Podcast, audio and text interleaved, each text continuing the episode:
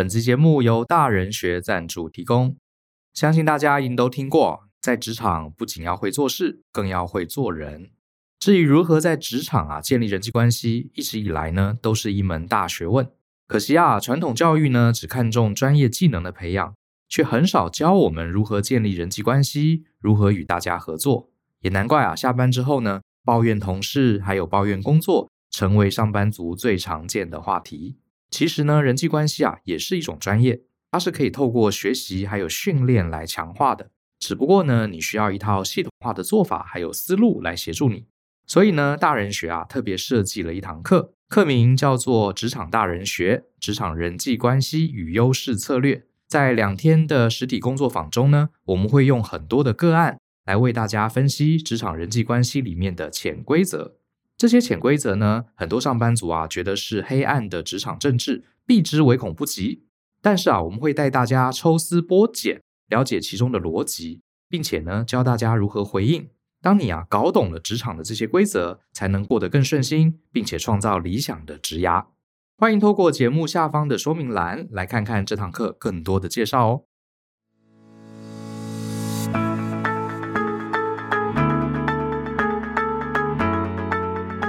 欢迎收听大人的 Small Talk，这是大人学的线上广播节目。我是 Joe 张国阳。大人学啊是个分享成为成熟大人必备学问的知识平台。我们长期分享职业发展、人际沟通、个人成长、商业管理以及两性关系等等的人生议题。那欢迎大家可以多多关注。那如果你喜欢我们的内容，欢迎留言分享你觉得很棒的地方，也欢迎分享给你的亲朋好友。那呃，我们在今天的节目中啊，我要来回答一封读者的来信。那我也再提一次啊，就是如果你有任何问题，或者是任何你的故事想要跟我们讨论，想要来问问题的，都欢迎。你可以写信到 podcast at ftpm 点 com 点 tw 这个 email 信箱。那如果你的问题啊，大概是我们在十五分钟到三十分钟这样的一个时间长度内呢，可以充分回答的。就有可能会被我们选中，成为下一次节目的题材。那在今天的节目中，我选到的读者来函是一位署名叫做 Andy 啊。那我先把 Andy 的信念给大家听。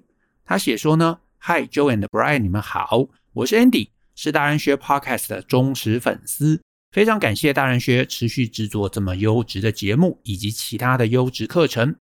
今天啊，我来信是想询问有关工作上的两个事件。该如何面对，以及该如何思考？那以下我先简单的叙述我目前的工作概况。我是一位毕业后工作大概接近三年的新鲜人。那目前呢，还不是管理职位，是一般的职员。但经过这几年的学习，算是比较有经验的人员。可是最近我碰到以下两个事件。第一个事件呢，是我们陆陆续续啊，会有一些新人调入我的组别。那最近啊，有一个新人，是一位工作还算认真，请他做什么事情，基本上他都不会拒绝。但问题是啊，他的标准不高，常常会觉得我就做这样就好。所以呢，除非你再跟他说啊，你这个不行啦，应该要怎如何如何。所以呢，久而久之，我开始啊，慢慢觉得好像我常常啊要帮他擦屁股。例如啊，这个新人他的会议记录写得非常简略。那开会的时候，说话者啊可能会省略很多前因后果。可是如果会议记录只是简单的逐字列出，那其实没来开会的人，甚至是自己之后回头来看呢，其实是根本看不懂的。所以呢，我必须逐点点出这种问题。最后啊，我就觉得好像我自己写还比较快，可是这样子就变成我要做两人份的工作，总觉得不是很合理。再来。第二个问题，有些同组的同事对于使用者提出的问题，常常啊就是给了一个简单的答案，可是不会想要帮忙解决。例如，使用者问了一个系统问题，然后询问我的同事是否会有影响，同事啊就回答有影响，那就没有后续了。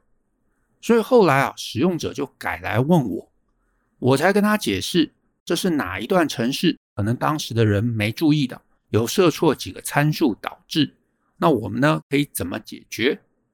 而使用者回头又跟原本同事说了之后，可是原本的同事也不觉得他要帮使用者解决，反而请使用者自己去报告长官，结果最后是绕了一大圈，这个问题又变成我要解决，因为长官觉得我可能更了解系统，但其实啊，那个问题非常单纯，只要做很小的调整就可以了。那我呢，也不是很在意谁要解决这个问题，只是觉得到了最后，怎么变成有能力或者认真的人反而没有选择？因为其他人就说他不清楚。不要问他，去问别人。而本质其实是他自己也不想弄清楚，只觉得那不是长官派给他的工作。以上两个问题可能都不是什么大事件。那听了大人学的节目，也非常认同 Joe and Brian 说到最本质的核心观念。如果自己有想去的地方，这些事情其实都是一些小事件。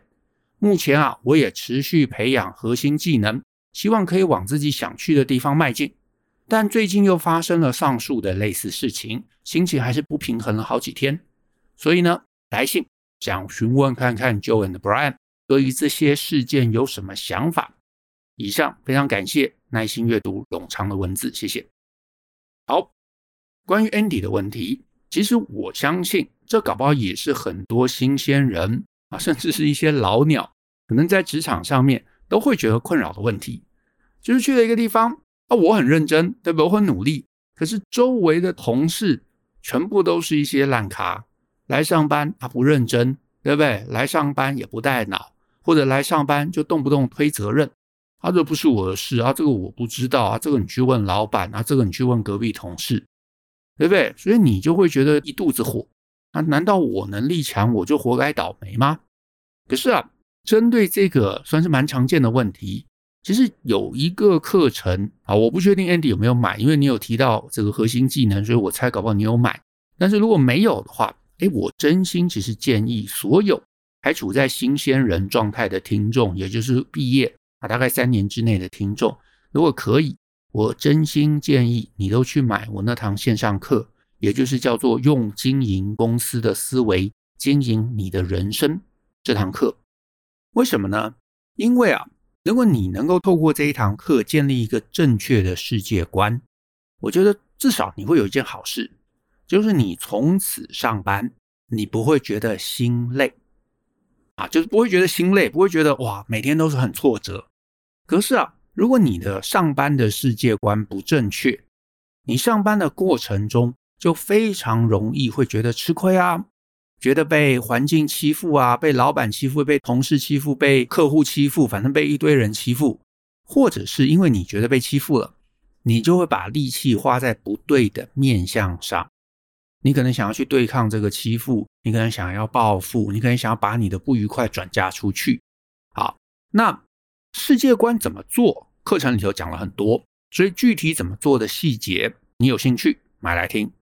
那。我们今天的节目中，我们就谈一个基本概念就好，就是我前面提到正确的世界观。为什么这个很重要呢？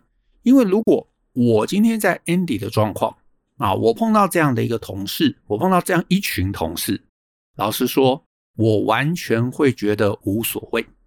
诶，不是说我个性好哦，不是说我大气哦，我也没有要讲什么能者多劳的话来勉励你，我也没有要给你任何鸡汤啊，你知道我不是给鸡汤的那种类型。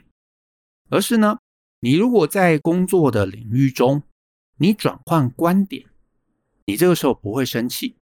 换句话说，同样这件事情，你转换观点，你就不会生气，反而你会觉得很高兴。什么意思呢？我就举个例子吧。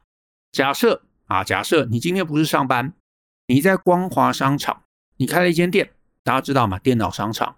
好，你卖电脑，你卖这个零组件都可以，你自己想象。然后呢，因为光华商场嘛，大家其实周围楼上楼下开的店都非常非常类似，可能大家都卖笔电啊、卖荧幕啊、卖这个记忆体啊、卖显卡这些。假设隔壁也跟你开类似的店嘛，可是隔壁的店啊，每次有客人来，他就随便乱讲乱介绍，然后呢，楼下的店每次呢都记不得规格，所以客人每次去这些店都这个气得一肚子火。那慢慢慢慢，客人就会觉得，哎，好像只有你比较认真在经营店嘛。来问你规格，你都知道；问你报价，你不会胡乱。然后呢，所有的这些技术细节，你都可以解释清楚。他想要啊、换一个东西，他想要升级一个这个呃呃记忆体来找你，你就会给他最合适的建议。啊，网络上就口口相传嘛，所以慢慢慢慢，客人就都来找你。那你说，在同样这个情境中，你会觉得这件事情很不公平吗？你不会的，你只会觉得我隔壁那开店的人真是蠢，楼下开店人真是蠢。你好好把规格记得不是很好吗？你好好把这些技术细节记得，对你不是很好吗？你居然出来开店，然后这些东西你全部一窍不通。那不是平白把机会让给我吗？好，那再举个类似的例子，你如果开一间餐厅啊，周围也都是做吃的，结果隔壁竞争对手的餐厅啊，对于餐点的标准非常的低，随便做一做就觉得这样很好，结果客人吃了觉得哦很难吃，或者客人吃了满肚子火，甚至客人吃了回去拉肚子，你会对这种事情生气吗？你不会生气啊，你只会觉得很开心。因为这些人是笨蛋，他出来，他花了力气，他花了时间，可是他这样子等于是恶搞自己，要就是做不久嘛，或者是做了半天，经营了半天，这种店啊，不管是电脑店或者是做吃的，一定是浮浮沉沉的，那机会不就到我这里来了吗？我要讲一句很重要的事情，虽然上班你跟同事好像是团队，但是。你跟同事其实也是某种竞争关系。当然，我们希望大家能够一起把事情做好，一起把专案完成，一起为公司带来这个价值、带来利益，这个是没话说的。可是你们还是有竞争关系，而且就算你们薪水大家都一样，就算你们其实没有一起完成某个特定的业务，可是不要忘了。公司里头的机会缺额是有限的，机会是最稀缺的资源。什么叫做机会呢？升迁的机会，被老板看到的机会，老板给你一些更厉害、更重要专案的机会，这些缺额是非常非常有限的。可是你想想看，如果你现在上班，你周围的同事，假设他们跟你拿一样的薪水哦，他们跟你的这个 title 阶级都是一样的，然后甚至你们平常也不用互相 cover 啊，或者是啊听起来是可能要互相 cover 了。可是呢，他们现在这样子一问三不知，所有事情都你只要简单回答啊，这个我不知道啊，这个东西会影响吧？啊，你自己想办法，你去问老板，对不对？他们其实做这样的事情，某种程度就是跟刚刚前面提到的例子一样，是在恶搞自己。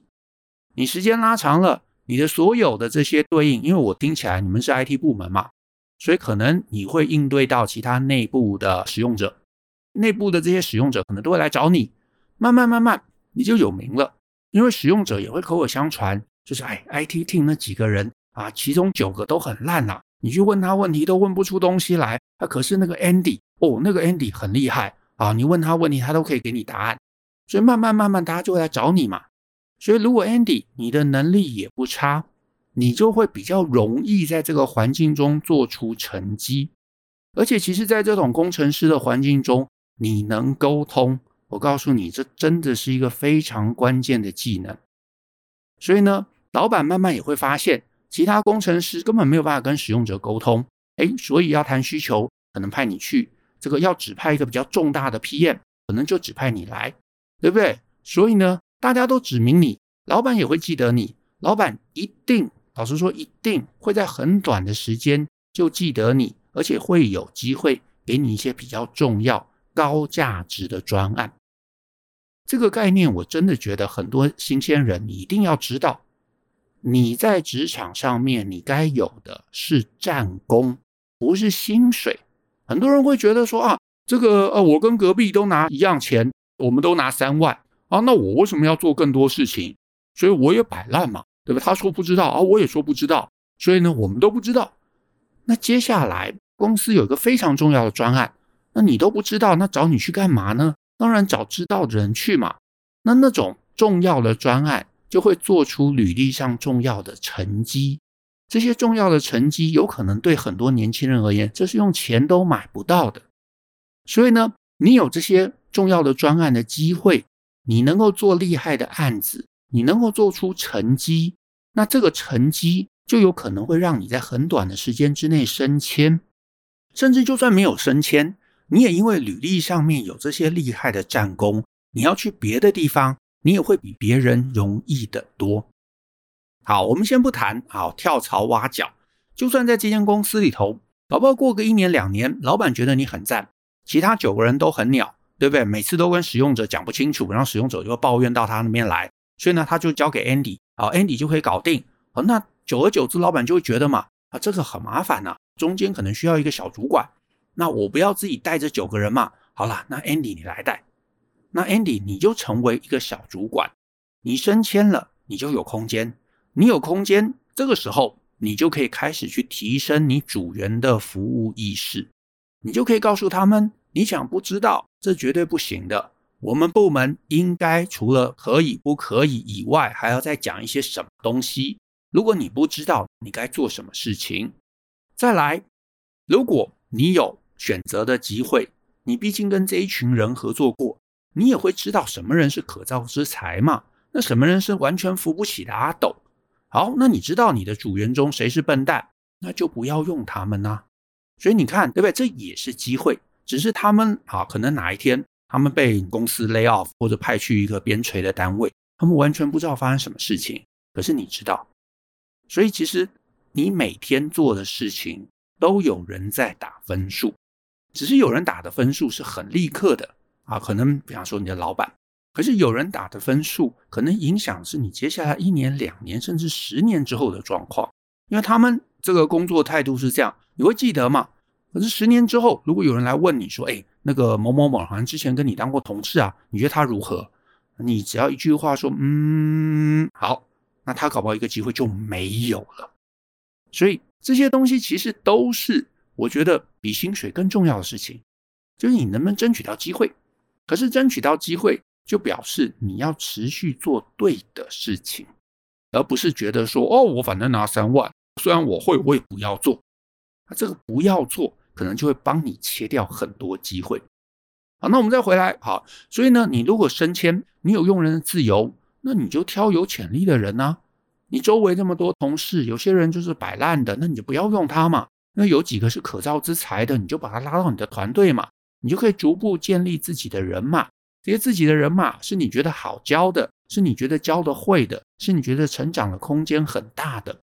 那就算就算就算退一百步，你没有用人的自由度，你也可以把不适任的冷冻，甚至想办法让他你知道离开，或者逼迫他成长都可以，因为你有权利，你可以开始做对的事情。那当然，现在你可能没有权利，所以虽然你觉得同事的工作方式不对，让你得要做两份工。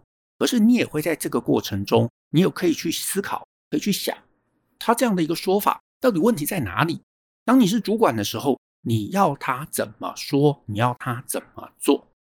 对不对？因为到时候你可能也是要带人，你也是会碰到这种摆烂的人。那这个时候你怎么教他？你怎么引导他？你怎么让他做对的事情？就算他心里不爽，你让他有一个话术，你让他有一个可以回应使用者的方式，你有力量了。这个时候合理不合理，就是由你这边来界定。现在我们感觉到啊，你可能也是这么觉得了。你的老板不太管事，你又还没有权利嘛，那没有关系，就稍微的忍耐。可是你好好的冒出头，你就会有管事的权利，你就可以定规则，你就可以定出其他的同仁应该要做到的水准。我觉得这也是一个机会。为什么？因为其实很多公司主管不强。然后呢，你可能就愤愤不平，想说哦，我要做很多事情。但是就是因为你接替了他要做的事情，你就可以很快让自己到达他的高度，而且你帮他做了很多这些事情，cover 他的这个辛劳，他就会看到你的光芒，而且很容易你就会获得权力。我这边也顺便提一下啦，我知道有一些年轻的朋友或者是新鲜人，会很希望自己的主管能够全知全能，能够把工作都公平的安排。所以他会愤愤不平，会觉得哦，为什么那个人可以摆烂？为什么我要做那么多？对不对？老板为什么都不管？可是第一个，老板可能不知道，你也没有反应；第二个，实务上这些事情真的也很难做到，也很难很难完全的公平，完全的合理。事实上了，也没有主管真的那么在意公平跟合理。可是好处是，你的承接，你的承担能让你冒出头。你冒出头，大部分的主管他既然懒惰嘛，就会乐得给你特权。所以呢，我自己在这个年纪的时候，在你这个年纪的时候，我其实没有太多的抱怨，而是我很早就理解到，所谓全然的公平合理，它本来就不存在的。那既然不存在，那你就展现你有能力，你有能力，你也会得到特权。那一段时间之后，你慢慢就会成为别人口中的那个不公平的存在，那不就好了吗？所以世界上本来就没有公平这件事情，所以你该做的就是让自己的能力被看到，然后尽快跳到别人口中不公平、有特权的那一端啊。也因此，如果你能够抱持这样的想法，你就会忽然发现，你周围这些懒散的同事，其实才是帮助你快速窜起的贵人。因为如果他们都很认真，他们都跟你一样，愿意把工作完全做到位，愿意回答使用者的每一个细节问题，那你就得更加倍努力才会被看到。可是你待在一个周围的人都很懒散，都连六十分都做不到的一个职场环境。你不是应该觉得很开心吗？因为那不是一个充分竞争的环境。你就去光华商场嘛，你会发现没有一家店是记不得规格的，对不对？没有一家店你跟他拿东西，他是要卖不卖的，没有，因为那是一个完全竞争的环境。大家真正出来开公司，就会认真经营自己的事业。可是出来上班的人，因为没有一个经营公司的思维，会恶搞自己的职业，会恶搞自己的职涯。你周围的这些同事就是在恶搞自己，真心他们在恶搞自己。他们其实明明可以多做一点点，他们就可以串起，可是他们选择不要。但是你愿意多做一点，你就会串起。好，那我知道一定也有听众听到这边，心里会觉得说：啊，可是我们的职场环境真的很不公平啊，就是能者多劳啊，而且做了半天也没有任何被老板赏识的机会。那这个问题也很简单啊，我的答案是，你就不要持续待在那边就好啦，对不对？我刚刚提到嘛，光华商场没有店家好吃懒做，因为市场机制非常非常的透明，市场机制会淘汰那些差劲的店家。大部分的公司经营也是这样，开餐厅也是这样子，所以那些懒惰不长眼的，他很快就被市场淘汰了。所以，如果你的职场环境那些懒惰不长眼的也会有特权。那些懒惰不长眼的，可以永远懒惰不长眼啊！他们还是会被升迁，还是会薪资增加，那表示那个地方有问题。我知道有些地方就是大家吃大锅饭的，一些那种铁饭碗的单位，很可能是如此。可是我的问题就是，那你为什么要待在那里呢？如果你待在一个地方，你只是承担责任，你无法得到好处。没有薪水，甚至没有能见度，没有成长空间，没有能够杠杆自己的机会，没有能够做出一些厉害的成就，能够放到你的履历上，那我就要问你啦：你待在那边是要干嘛？因为更多更多地方是可以的。我讲一个不客气的话，我真心觉得铁饭碗本来就是给没有才能的人待的地方，因为他们本来就知道自己很难闯出一片天嘛。所以就选择一开始年轻的时候，Day One 就待在一个稳定安逸的地方。他没有野心，他就希望每个月能够有个稳定的基本薪水，能够温饱也就够了。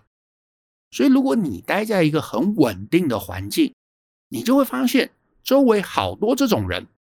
那如果你有能力，你就应该去一个能够被看到、能够被欣赏、能够被赋予特权、能够去管理大家。能够提升自己的地方，所以呢，如果你真的待在一个地方，能者多劳，没有特权，没有升迁，没有加薪，没有提升自己的地方，没有机会，那你就问问自己，这样的职场环境，你牺牲了发展性，虽然你拿到了稳定性，可是时间拉长了，你真的得到一个划算的交易吗？如果你有能力，你有才能，你有野心，通常是不是的，对不对？你明明是销售奇才。你去了一个自由市场，去卖车，你会大富大贵；你去卖房子，你会大富大贵。可是你待在一个大锅饭的环境里头，得到一个勉强的温饱，你其实长期来看你是亏本的哦。所以我真心啊建议大家，如果你是一个年轻人，你需要的真的不是表面的公平感，不是说哦，我跟他拿相同的薪水，所以我们工作内容完全一样啊，我有能力，他也要有能力，不是这样子的，而是你要理解到，你如果去了一个地方，有能力的人容易突出，那你只要有能力，周围人都是笨蛋，周围人都是懒散的人，你其实，在那个环境中你是赚到的。